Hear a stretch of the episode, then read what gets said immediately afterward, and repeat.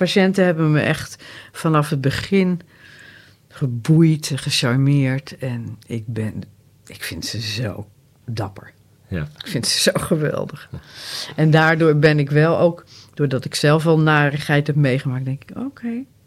achter elke ziekte, achter elk wat dan ook, welk gedrag dan ook, schuilt gewoon een mens met een verhaal.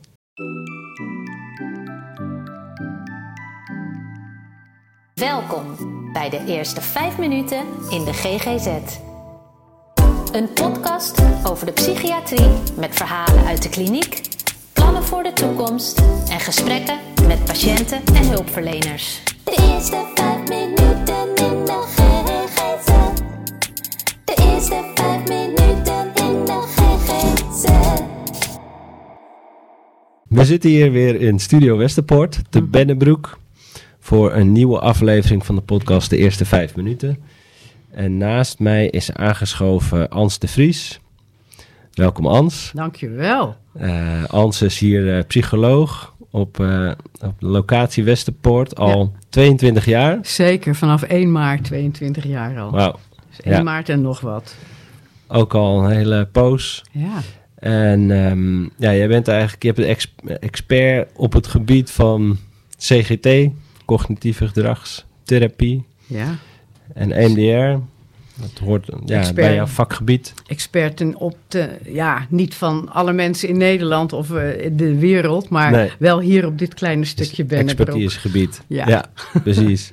En eh, ik hoorde van collega Petra, dat je, die vertelde mij dat jij, eh, voordat je dit werk deed, dat je heel wat anders deed. Ja. dat- namelijk dat je voor de klas stond. Ja, ja, en ja. dat je Duits eh, les gaf. Onder andere, ja. Onder andere. Ja, Zal ik daar wat over vertellen? Is dat een idee? Want dat is wel de, de binding naar, of het, het bruggetje naar de psychologentijd. ja nee, perfect. Laten Nee, we ik, gaf, eh, ik heb leraaropleiding gedaan. En dat was toen nog met twee vakken. Want dat was toen het idee eh, dat eh, de, de, de middenschool moest ontstaan. Er moest een brede middenschool worden voor alle kinderen iets. Dus alle leraren moesten wat breder geschoold raken. Dus ik had Duits en textiele werkvormen. Oh. Maar toen kwam ik lesgeven met Duits. En eh, die kinderen zeiden, nou, gaan niet punniken. Dat eh, vind ik allemaal niks. Dus ik ben al heel gauw begonnen met nascholingscursussen op het gebied van ja, handvaardigheid. eh, materialen zoals hout, kunststof, metaal. En zelf, ja, glas ook wel wat. En eh, dat was leuk. Mhm. Dus toen ging dat vak. Heel creatief. ja, dat heb ik graag gedaan. Dus eh, de eerste les, en zo ben ik eigenlijk mijn hele levensloop op werkgebied een beetje doorgekomen. De eerste les handvaardigheid dacht ik, help, wat moet ik doen? Met al die igere jongetjes en meisjes daar van de eerste klas, brugklas. En ik dacht, hoe moet ik dat nou eens aanpakken? Maar er zitten altijd hele slimme jongetjes bij die precies al alles bij hun vader, hun, hun, ooms en ook wel moeders hebben afgekeken. Dus ik zeg, nou, hoe gaan we dat oplossen? Met z'n allen om zo'n grote werkbank. En toen zei ze, jongetje, en zus en zo. En ik dacht, dat is een goeie, die had ik niet bedacht. dus zo ging Ze het. hielpen je een beetje. Ze hielpen mij ontzettend. En ze wilden ook altijd graag opruimen en, en, en voor de juf eh, mooi bezemen en wat dan ook. Niet al, iedereen was natuurlijk aardig voor de juf, maar het was een leuke tijd. Want hoe oud waren die? eh, Ja, van 12 tot kinderen? 16. En als Ja, sommigen niet eh, wilden school. overgaan, dan waren ze 18. Ja. Dus toen ik begon met lesgeven, was ik nog net 21. Ik had een leerling van 18. En je gaf dan de hand- handvaardigheid, Ja. of creatieve vakken. En daarnaast gaf je ook Duits. Ja, want het was een kleine school. Het was een gereformeerde MAVO in Bloemendaal. Dus al die kinderen die werden gestuurd door ouders vanwege dat, dat religieuze karakter. Dus er zaten Ja. kinderen in één klas die normaal gesproken natuurlijk elkaar nooit zouden ontmoeten. Want dan zouden ze naar de ambachtschool of de, de LTS of de HTS. Nou, op die leeftijd nog niet natuurlijk. Maar er was gewoon een, een heterogene brugklas. Ook in tempo verschilde het in, in niveau. Dus wij moesten echt heel hard werken om al die kinderen ter wille te zijn en hun leerproces te bevorderen. Dus ja, toen ben ik op een gegeven moment eh, degene geweest die gekozen werd om remedial teaching en een cursus te doen. Oké. En toen hebben we Ja. een leerlingbegeleidingssysteem opgezet. En ja, dat was voor mij wel de aanleiding om te denken: oké, tot je 65ste dit werk doen is wel leuk, maar dat hou ik nooit vol. Mhm. Zo vermoeiend. Dus toen eh, ben ik gaan kijken, wat ga ik doen? Ga ik creatieve therapie doen of eh, eh, psychomotorische therapie? Want bewegen deed ik ook wel graag. Ik dacht, nee, ik moet toch een beetje mijn nieuwsgierigheid die ik al had naar de psyche van een mens, moest ik toch een beetje beter eh, bevredigen, vond ik. Ja, Want ik had een, eh, een vriend die eh, psychomotorisch therapeut was in Zandpoort Zuid. En ja, die verhalen die intrigeerden me. En ik dacht, hoe, hoe komt het dat mensen zo anders zijn, zo angstig, zo psychotisch? Dus ik wilde daar antwoorden op hebben. Dus toen ben ik klinische en gezondheid, eh, psychologie, deeltijd gaan doen. naast je baan. Naast mijn baan, school. ja, ik moest toch ook eh, ja, eten ja, op die de je plank krijgen. niet gelijk opzeggen. Nee, maar dat kon ook niet. Ik ben ook Ja. gewoon kostwinnaar altijd geweest. Altijd, En hoe, hoe oud was je toen je, dat, eh, toen je die switch eigenlijk maakte, of in ieder geval de, de studie ging volgen? 30, 30. Ja, ja, ja. perfecte leeftijd. Ja, Dus het was echt fijn. En de leerlingen die leefden met me mee. Dan moest de juf eindelijk ook eh, ploeteren voor tentamens En, eh, en moest studeren. Nee, het was echt heel leuk. Hoe lang eh, duurde die studie? Normaal als je eh, overdag doet vier jaar en deeltijd zeven jaar. En ik heb ook die zeven jaar gewoon gebruikt. Ja, je hebt, ja precies. gewoon heel gemiddeld. Dat is echt wel fijn. Ja, je hebt het gewoon op je, op je gemak gedaan. En Ja. zeven jaar later Ja. studie afgerond. Ja, En heb je dan al die, die zeven jaar ook gewoon doorgewerkt op Ja. school? ja. En toen was je klaar en heb je toen de overstap gemaakt? ja. Op de toen- 37ste? Ja, ja. Toen ben ik ehm, begonnen in Gouda. Dat was eigenlijk een nieuwe vestiging van de, wat heet nu Rivierduinen.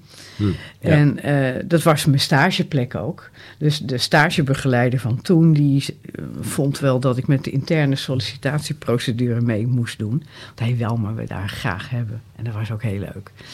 Dus ik ben eh, vier jaar in Gouda aan het werk geweest. Tot ik daar wel allemaal best wel vervelende dingen meemaakte. Op allerlei gebieden, maar onder andere ook een geweldsincident. Hm. Hmm, dat was pittig. Ik vond wel dat ik er in het begin goed doorheen kwam. Maar na verloop van tijd, toen ik weer terugkwam, want ik, ik had hem een tijdje ziek gemeld, maar dat was gepland. Eh, ja, toen werd ik eigenlijk door die eh, desbetreffende patiënt, eh, ja, ik zal niet zeggen achtervolgd met een groot mes, maar daar leek het wel op. Oh jee. Ja, dus het dat, was heel persoonlijk eigenlijk. Het Ja, was- ja. dat- dat incident wat je meemaakte, daar was je bij betrokken. ja, ja. Dus nou ja, toen ben ik Nare eigenlijk van alle narigheid maandenlang ben ik te angstig geworden. Dus Ja. toen heb ik echt langdurig eh, als zombie eh, thuis gezeten. Want was dat een vergelijkbare setting als hier? Of Ja. een langdurige Ja. psychiatrie? Ja, ja. eh, Of Cure, en care. Ja. Dus de ene, ik deed een polykliniek eh, poot en ik deed de care. Ja, De cure in care, dus de langdurende zorg. eigenlijk een behandeling eh, Ja, gedeelte. Daar heb ik eh, veel geleerd. Echt eh, heel fijn. En ook geleerd dat eh, gezondheidszorg heel anders is dan het onderwijs. En Ja. dat vraagt ook hele andere dingen van jezelf. In het onderwijs, ja, dat gaf ik toen al, was het 18 jaar al aan het werk in het onderwijs. Maar in de psychiatrie was ik natuurlijk beginneling. Ja. Dus ik moest alle beginnersfouten nog maken. Terwijl iedereen je ziet als volwassen, eh, rijp iemand.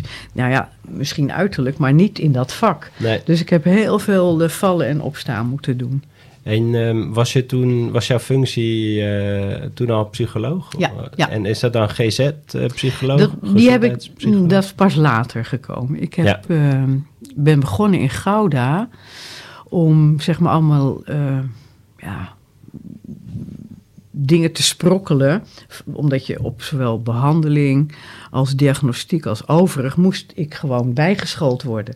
De, en dat is nu een, een, een gedegen opleiding waar ik ook intern hier bij Ingeest eh, jarenlang eh, werkbegeleiding en supervisie heb gegeven. Maar toen was er nog geen opleiding. Dat moest allemaal nog georganiseerd. Dus ik sprokkelde van alles Op bij de. Rino. Ja, nee, bij de Oh, Rino, zo, bij ja, de ja. ja. Scholingen, cursussen. scholingen, cursussen, ja, je congressen. eh, ja. kennis opgedaan. ja, en zo heb ik mijn punten vergaard. Ja. En eh, dat was leuk.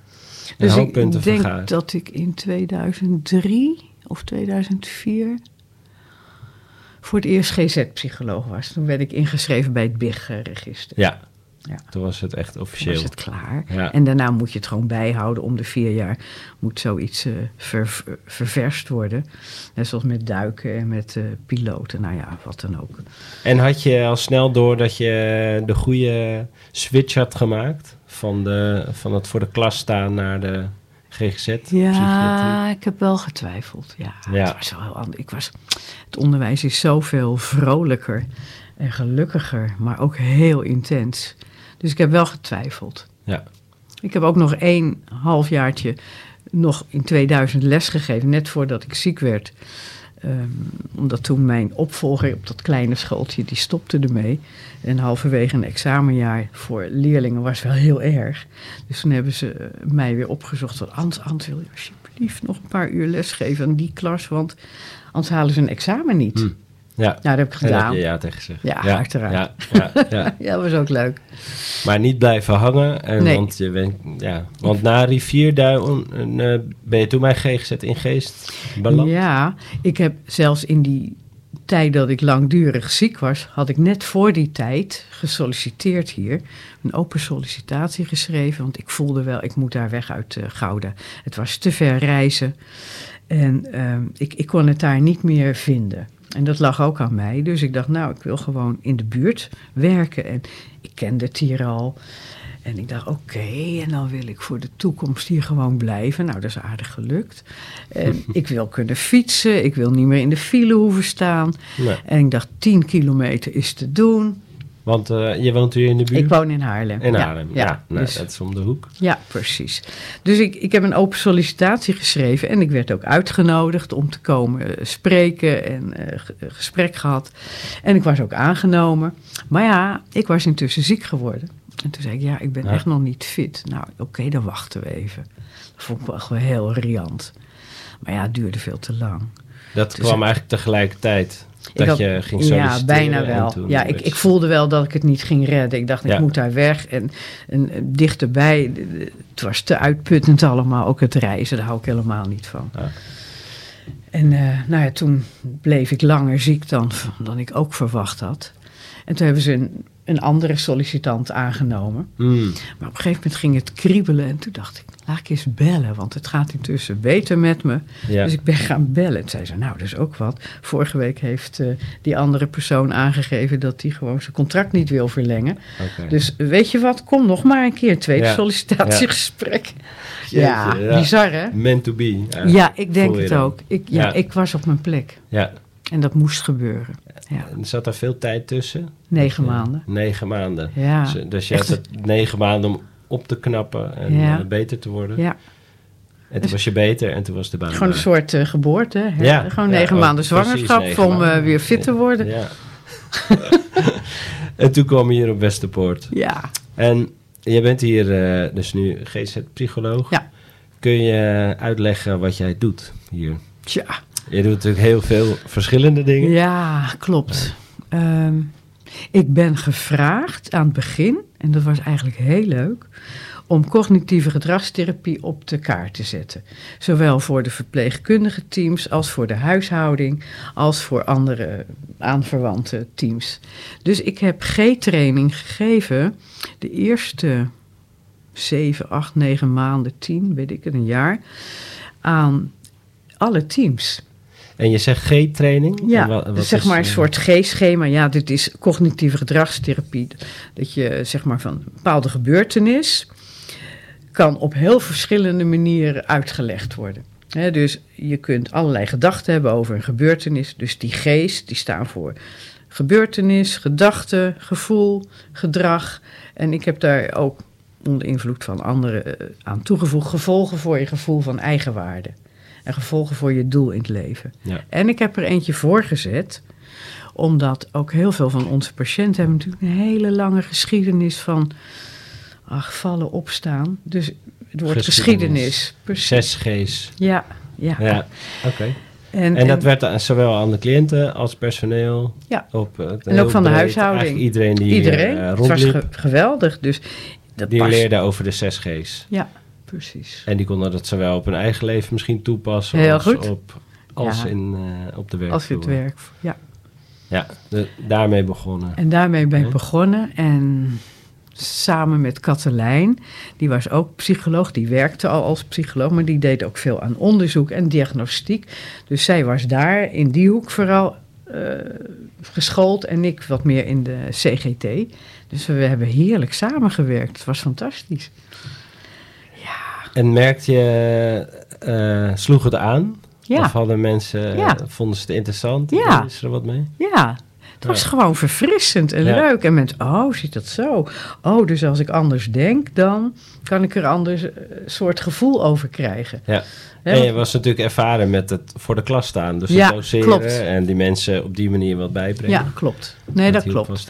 Dat, dat doe ik op mijn ruggengraat. eh. Ja. En niet ja. iedereen vindt dat leuk, maar ik, die flair heb ik wel. Ja. En ik, ik kan ook een groep wel aan me binden. Ja. Deed je dat ook op groepsniveau? Of zeg Ja, maar echt ja, ja. klasjes? Of, eh, Nou, groepsniveau, ja. De, de huishouding zat er soms met tien mensen. ja. Want het was dan georganiseerd. En waarom eigenlijk dan ook eh, de huishouding? Ik vond dat een mooie gedachte was van de toenmalige eh, afdelingsmanagers. Die zeiden, mensen van de huishouding... die komen in een soort privéruimte van patiënten... Mhm. met schoonmaken. En dat valt niet altijd in goede aarde, ook al is het gepland. En, en, en de bejegening en de eerste contact maken, dat is heel belangrijk. Dat altijd toestemming gevraagd moet worden, ook al zijn het ziekenhuisbedden, ziekenhuisruimtes. Mensen hebben ook hun privacy aan hun Ja. lichaam en in hun eh, ja, materialen. Gewoon een, een Ja. kast, een, een, een stoel. En als eh, spulletjes verzet worden omdat het schoongemaakt moet worden, kan dat gewoon heel erg zijn. En als mensen van de huishouding denken, nou dat is afval, gooi ik weg. Dat was misschien een heel waardevol papiertje met een Mhm. één kleine aantekening. Dus ze hebben geleerd om dan toestemming te vragen en het voor te bereiden en aan te kloppen. Het klinkt een beetje heel bazaal. Maar mensen van de verpleging hebben ook vaak de neiging, nou kom gewoon binnen, want ik moet mijn werk doen. Maar het, het is een dubbele eh, sfeer. Dus dat was heel leuk.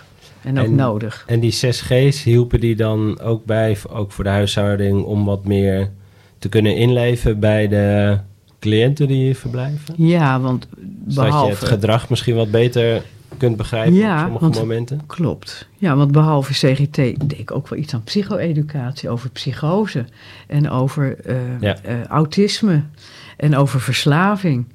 Dus mensen van de huishouding komen natuurlijk allerlei dingen tegen die eh, verstopt zijn Ja, of ja. niet daglicht mogen zien. Mhm. Of, nou ja. Dus er was ook, ja, van, oh, zit dat zo? Oké, dus iemand met autisme, die houdt daar dan niet van als ik niet goed heb opgelet en het schilderijtje op een ander spijkertje hang. Ja. Of die stoel net even anders zet. Precies, dat kan heel gevoelig Ja. eh, liggen. Nou ja, dat dan- soort grappen. Ja, Dat was mooi. Ik, ik voelde me echt eh, gewenst. ja. en dankbaar. En dat is na een paar reorganisaties is dat eigenlijk wel een beetje. de achtergrond geraakt. Ja, dat was Ja. wel erg. Ik, ik Hm. heb eigenlijk mijn mooiste tijd in het begin. Vorige week vroeg iemand, wat was nou je mooiste tijd? Ik zeg, nou het begin en het eind, denk ik. Ja, Dus dit is ook weer een begin en goede het eind. tijd. Dit is weer een goede tijd. Ja, dat is ook een goede tijd, ja. Fijn. Maar En waar komt het door dat het nu dan weer een goede tijd is? Nou, omdat in die tussentijd, laten we het ook maar tussentijd noemen, Ja. was de organisatie eigenlijk wel, ja, die vonden wel dat de CGT op de kaart moest komen te staan, maar dat moest wel binnen de behandelaren-tijd. Ik moest ook gewoon dossiers voeren, voeren zoals nu de regiebehandelaren doen. En ja, ik kon het wel redelijk, maar niet heel goed. Dat was niet wat ik eh, goed kon en ook niet wilde. Dat je op tijd het dossier klaar moest hebben vanwege de wettelijke eisen dat er weer een evaluatie was. Ehm, een team aansturen van mensen die zowel verpleging als agogen als begeleiders zijn. Waarvan vooral de mensen die de, de, de verpleegkundige achtergrond hebben. Ja, hoor eens Ant, kan je nou wel mooi zeggen, maar weet je daar nou van? Even gechargeerd, hè? Mhm. Wat weet je nou van somatiek? Wat weet je nou van werken in een team? Dat klopt voor een groot deel. Dus dat vond ik allemaal heel ingewikkeld. Daar liep je tegenaan. Ja, Ja, dat- daar liep ik echt tegenaan. Dat was niet leuk. Ingewikkeld. Ik moest het toch doen, want ja, er was niemand anders. En, eh, nou goed. Dus dat het nu weer een goede tijd is, komt omdat ik nu die rol niet meer heb. Ik ben gewoon psycholoog, medebehandelaar. Ja. Als eh, we in een multidisciplinair overleg beleid maken dat iemand misschien eh, gecompliceerde rouw heeft, die begeleid zou moeten worden en niet per se door een geestelijk verzorger. Of eh psycho-educatie kan hebben, of bij de familiesystemen, die ook soms heel veel met elkaar hebben meegemaakt, ook veel angstige dingen, veel trauma. Eh, momenten met elkaar meegemaakt. Dat is nu mijn, mijn core Dan business. word jij ingeschakeld. Ja, en dat is Ja. waar ik eh voor ge- ja, doorgeleerd heb, zeg maar. Ja. Want eh ik noemde het volgens mij ook al in de introductie. Weet je, je bent veel met CGT bezig geweest. Ja. En daarnaast ook met EMDR. Ja. En EMDR, dat is eigenlijk een therapie, een techniek om nare ervaringen, trauma's uit het verleden, ja, om, om jezelf daar weer mee te confronteren en het eigenlijk lichter te maken Ja. door een bepaalde techniek Ja. die je toepast. Ja. Kun je dat eens uitleggen, wat dat, eh, Oeh, ja, ja. hoe dat werkt?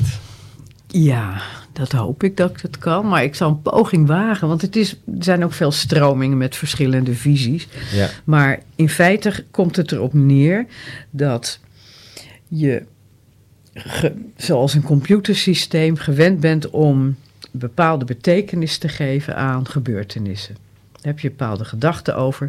En bij mensen met trauma kan het gebeuren dat je dus onophoudelijk verschrikkelijke dingen meemaakt, waardoor dat wordt opgeslagen in je brein zonder dat je daar invloed op hebt. Dus wat de therapie eigenlijk beoogt is, haal de oude herinneringen weer naar voren. Zorg ervoor dat iemand zijn werkgeheugen moet gebruiken. Dus moet je je voorstellen dat dan iemand met de EMDR, eh, oogbewegingen links-rechts, eh, geluidjes links-rechts, eh, knijpballetjes links-rechts. ja. Ik, en dat betekent dat je het werkgeheugen ook activeert. Actief moet Ja, maken. Ja, ja. En dat dan door die activiteit tegelijkertijd aan te bieden met het oude zeer. Dat moet Mhm. iemand dan in de ogen kunnen kijken. Dat is heel zwaar. Dat moet je naar voren halen. Dat moet je naar weggestopt. hollen, halen. En dan, als iemand dan met zijn werkgeheugen bezig moet zijn, dan gaat de zwaarte en de, de scherpte van de, de, de traumaherinnering eraf. Ja, Omdat je je werkgeheugen gebruikt. Dus het wordt in een ander vakje in je hersenen en opgeslagen. dat is, dat is onderzocht en zoveel gedaan. Ja. Dat is nu eigenlijk wat je Core ziet business. gebeuren, dat dat echt eh, effectief is. Precies. Ja. Dus bij sommigen was het extra hard werken, want die moest ik dan extra aan het werk zetten. Zeg, nou, met je, je benen, tap links, rechts.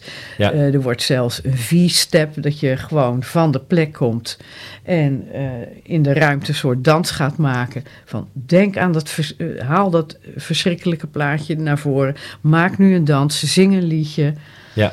Fantastisch. is eigenlijk die dingen tegelijkertijd. Ook lijkt me inderdaad best wel lastig. Ja.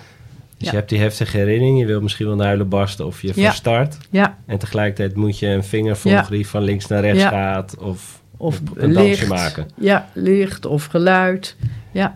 En merk je dan, eh, of merkt degene dan die die therapie volgt, tijdens zo'n sessie al dat er iets gebeurt? Of is dat Bij iets sommigen wat wel. Bij sommigen, als je zeg maar, een soort enkelvoudig trauma hebt, dat dan niet al zoveel jaren er is en niet samenhangt met heel veel andere dingen. Bijvoorbeeld eh, een hondenbeet, die ik eh, ooit heb gekregen. Ja, Bijvoorbeeld. dat is een enkelvoudig trauma? ja, dat, dat- kan ja, een enkelvoudig soort- trauma zijn. Of een Ja. ongeval of een rampachtig iets moment. Ja. Als dat niet zich herhaalt, dan is dat niet zo diep verankerd nog in je brein. En dan kan dat ter plekke, dus kan je iemand al zien ontspannen. En dan kan die gaan zuchten van verlichting. Ja. Maar bij onze patiënten die al zoveel jaar narigheid hebben meegemaakt, is het altijd complex, altijd meervoudig trauma. Ja, Oi, nee, oi, oi. ja, Alleen al een separatie of een, Ja. het, het, het, het gesepareerd worden of in een ambulance vervoerd moeten worden en vastgesnoerd. Terwijl je donders bang bent voor wat dan. Oh, het is verschrikkelijk. Nee, het is eh, verschrikkelijk. Ja, ja. ik had toevallig vanmorgen nog dat ik mm, met een mevrouw, eh, die moest ik begeleiden. ja, En eh, ik hielp met de steunkousen en gewoon de dagelijkse dingen eigenlijk. Maar die had flinke nachtmerries gehad, wat Ja, ze ja. vaker heeft. ja, En toen vroeg ik eens van, eh, nou, waar ging dat dan over, die nachtmerries? En dat, ja, dat ging over ik- dat ze naakt in de separeercel lag. precies.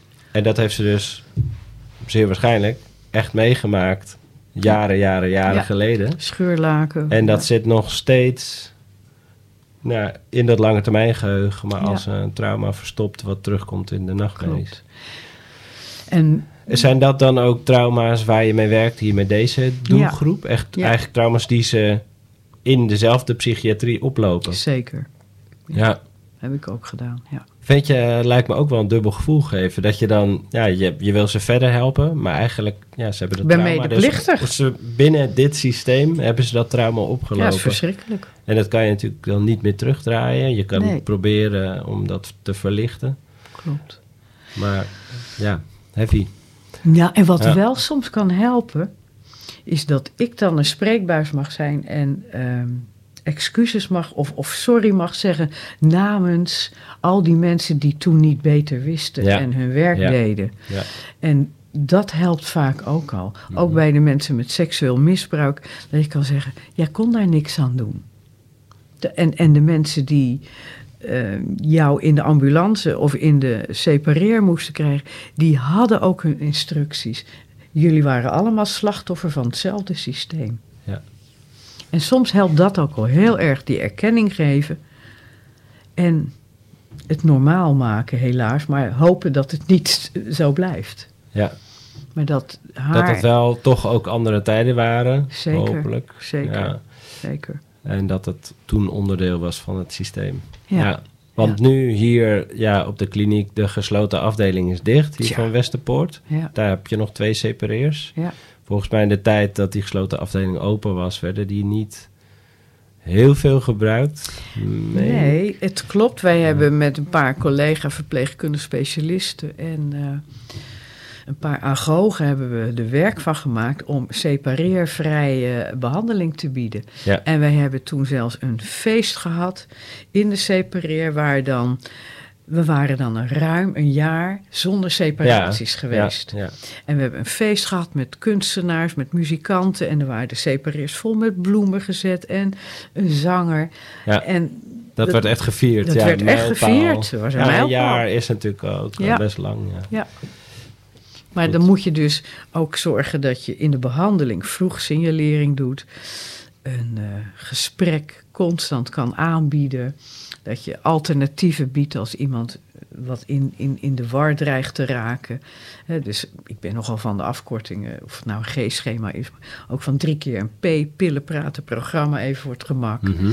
Ja, dan moet je niet gelijk alleen naar het programma van de separeer of naar pillen om de psychose, maar je moet ook praten. Maar ja, het moet wel veilig zijn. Maar dan moet je op tijd mee beginnen.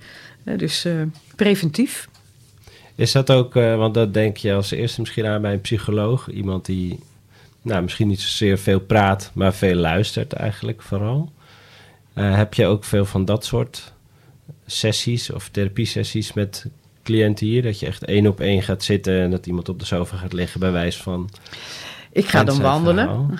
Wandelen, ja. Ja. Wandeltherapie. Vooral in, cor in coronatijd. Ja, ik ben van het bewegen. Ik ben echt van de multidisciplinaire aanpak. Ik denk, ja, heel veel van onze patiënten hebben door de negatieve symptomen... hebben weinig taal meer in hun hoofd. Dat is zwaar voor ze.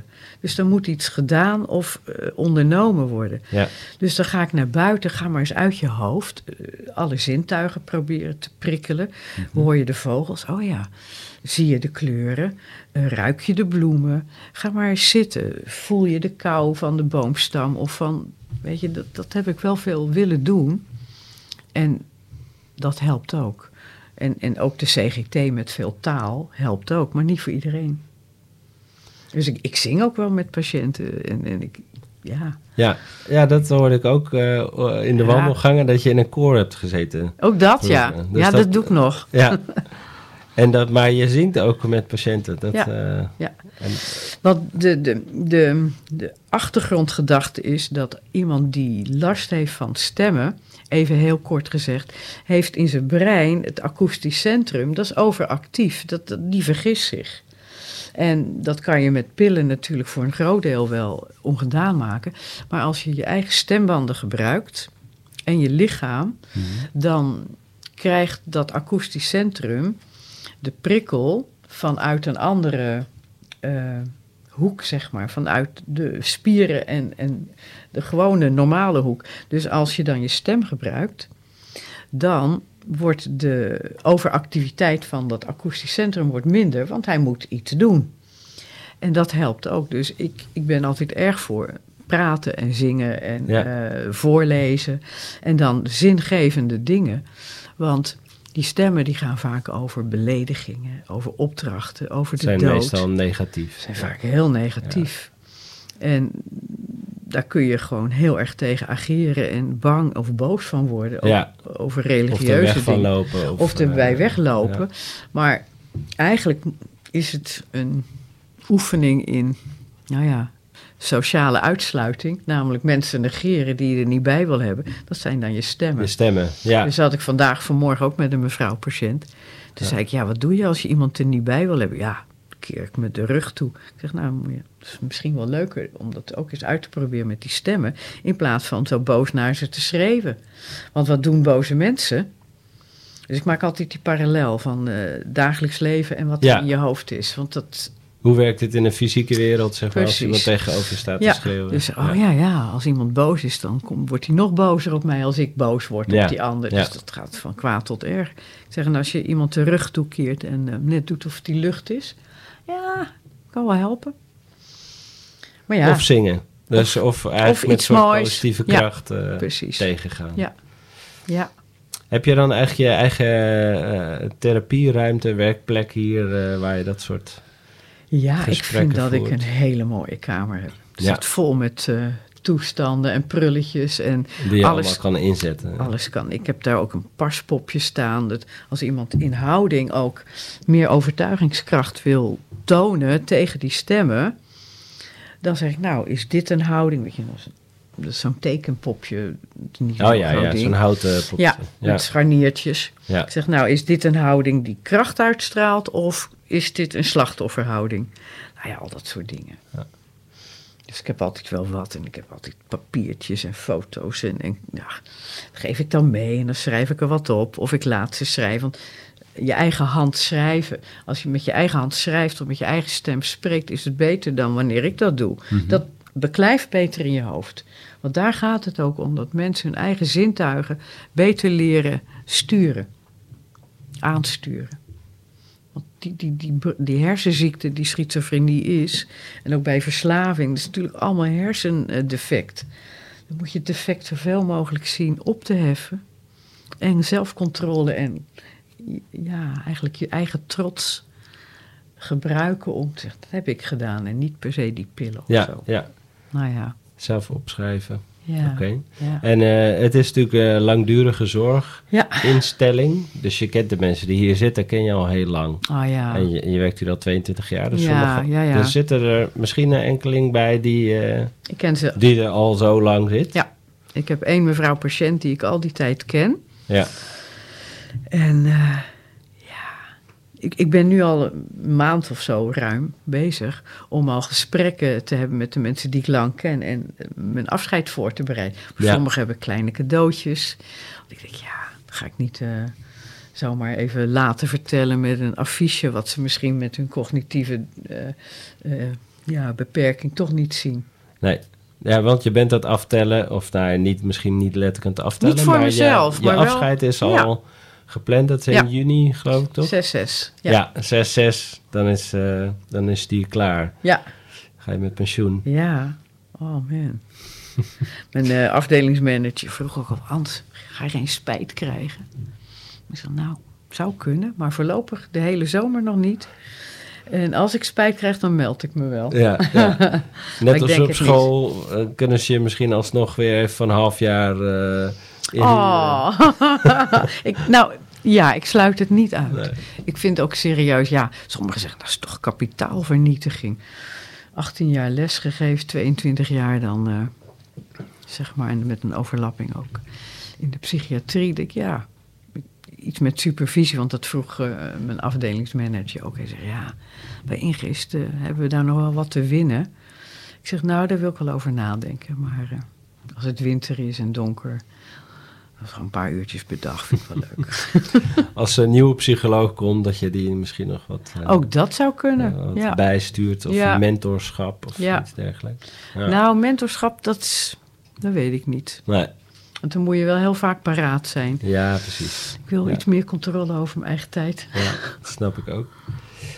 Ehm, kun je misschien nog eh, in al die 22 jaar heb je een voorbeeld of een verhaal dat je denkt: ik heb eh, iemand begeleid met CGT of E EMDR of een andere therapie en ik heb echt iemand daardoor zien veranderen, zien opknappen, stabieler zien worden of Ja, leven kunnen verrijken. Ja. daarmee. ik denk het wel. Had ik het pas nog over. Want iedereen gaat zoveel vragen, waardoor ik gewoon weer actief ga nadenken. Oh, wat was dat? Maar er is echt een mevrouw die heel, heel veel last van stemmen had. En verschrikkelijk geplaagd werd en heel angstig.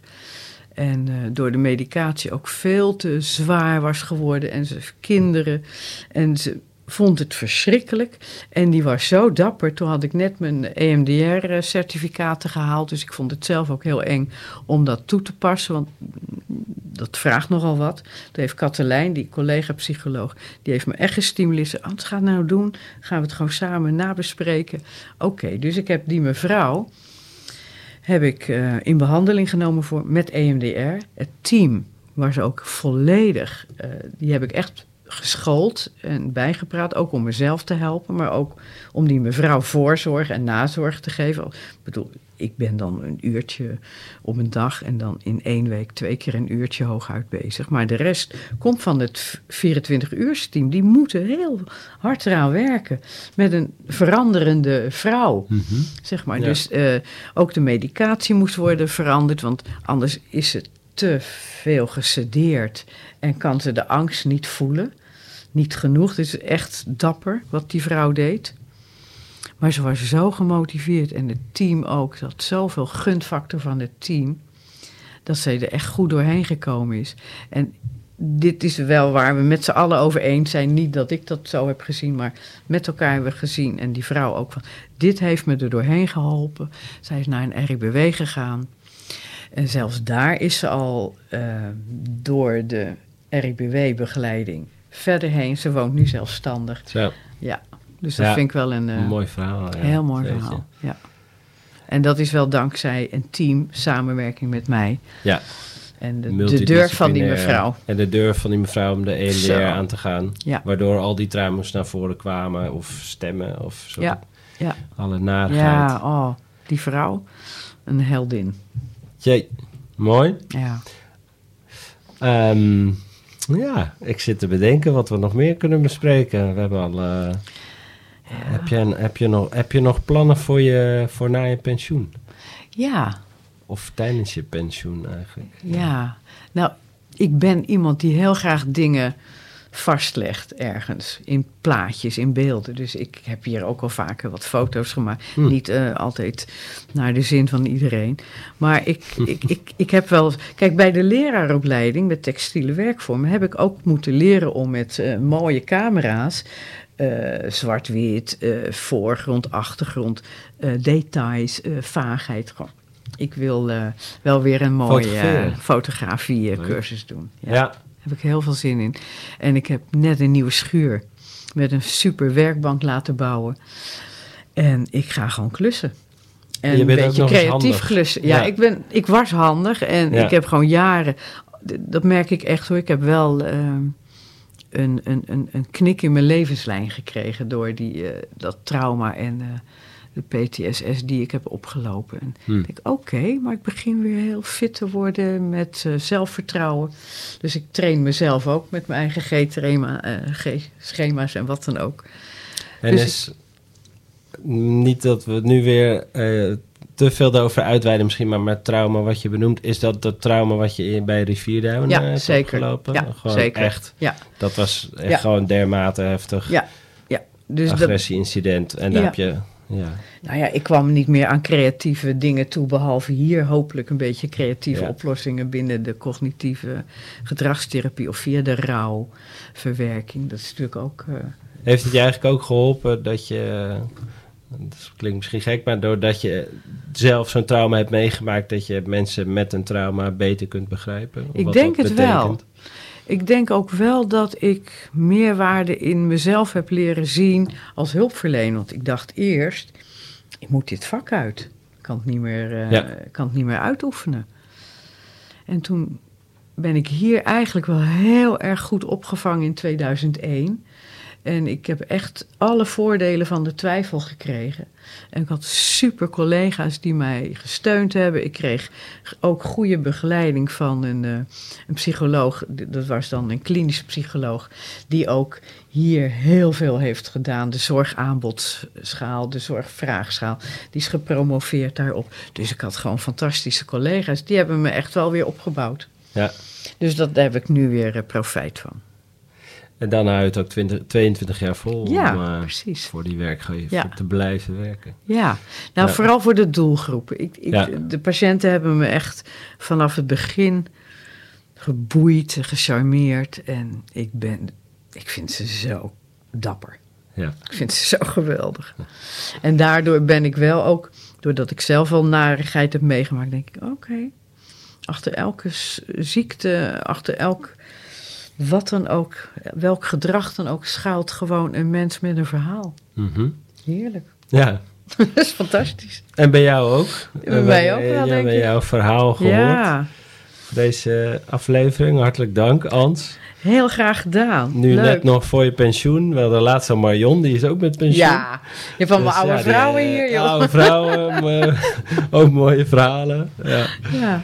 Hey, eh, heel veel dank en succes met de fotografie en eh, klussen in de schuur. Dankjewel. Ehm, ja, we zien elkaar eh, de komende tijd nog. Ja, dat is leuk. Ik ben nog niet weg. Nee. En dank je voor deze uitnodiging. Ik vind Ja. het echt leuk. Oké, graag gedaan. Nou.